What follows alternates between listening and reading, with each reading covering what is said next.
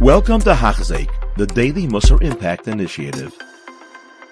Here we are moving on, Zahiris, to the next chapter, talking about how do we actually acquire this amazing and so vital midah.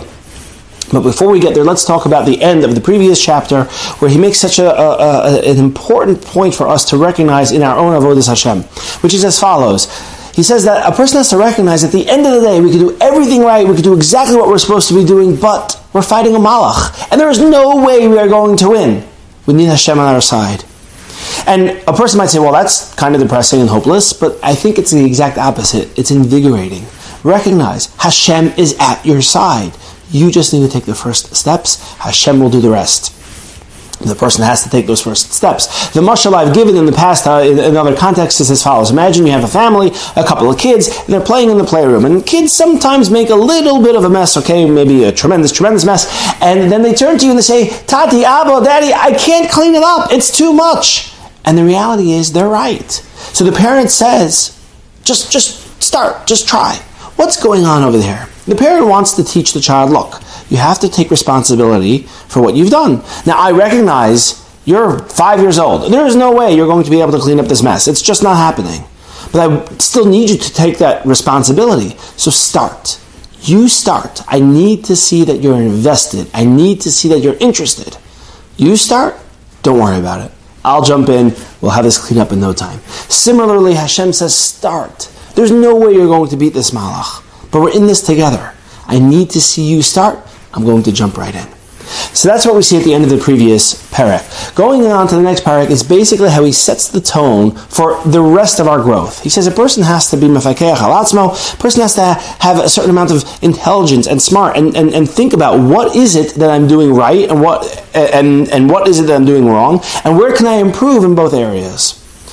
A very practical exercise, but the person has to be careful not to get too involved and, and worked up in this, is to sit down and say, okay, if I did everything right, what would my day look like? Well, I would get up at time X. I would go daven. Let's say you know a person um, doesn't daven. You know, a woman, for example, she, she's going to work, so I would get up at time Y, and, and I would do this, and I would do this, and then from here to there, and, and then okay, and you'd fill out your day. I would have kavana during brachos. I would say please and thank you. I would hold the door open for people. I would be pleasant. Eh, all, all the various things. So some of these things are kind of like hard lines. You know, you have to hit. You know, when I eat lunch, I'm going to have uh, kavana during brachos you know, again for men, if I'm going to da- you know I'm going to daven mincha, so you know three thirty, whatever time mincha happens to be, you know at, at work or at home, and you kind of go through the day. I'm going to hit every single minyan. I'm going to learn morning, evening, night, whatever whatever it is. Okay, that's the perfect me, more or less. Okay, well, what am I actually doing? Okay, taking the counting, the same. Do I wake up on time? Do I go to shachar? Do I come to shachar late? Am I having kavana, etc., etc., going going through the day? And then you have a comparison. And again, a person might say, wow, that seems very sad, right? Because this perfect me is not who I am. So the reality is we're not perfect, but we have goals. So we're going to take a little bit of a slice of that day. We're going to look at it and say, you know what?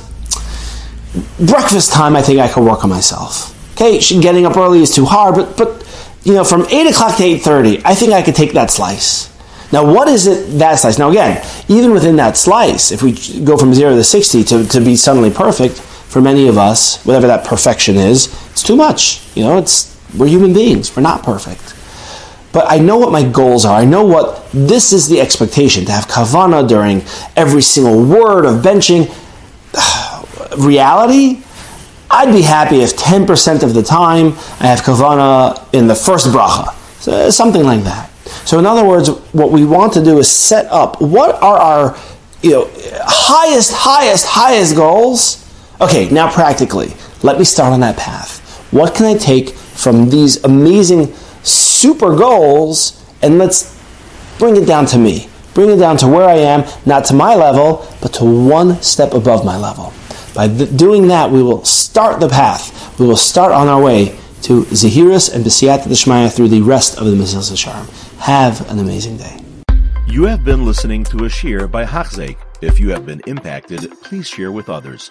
For the daily shiur, please visit Hachzeik.com or call 516 600 8080.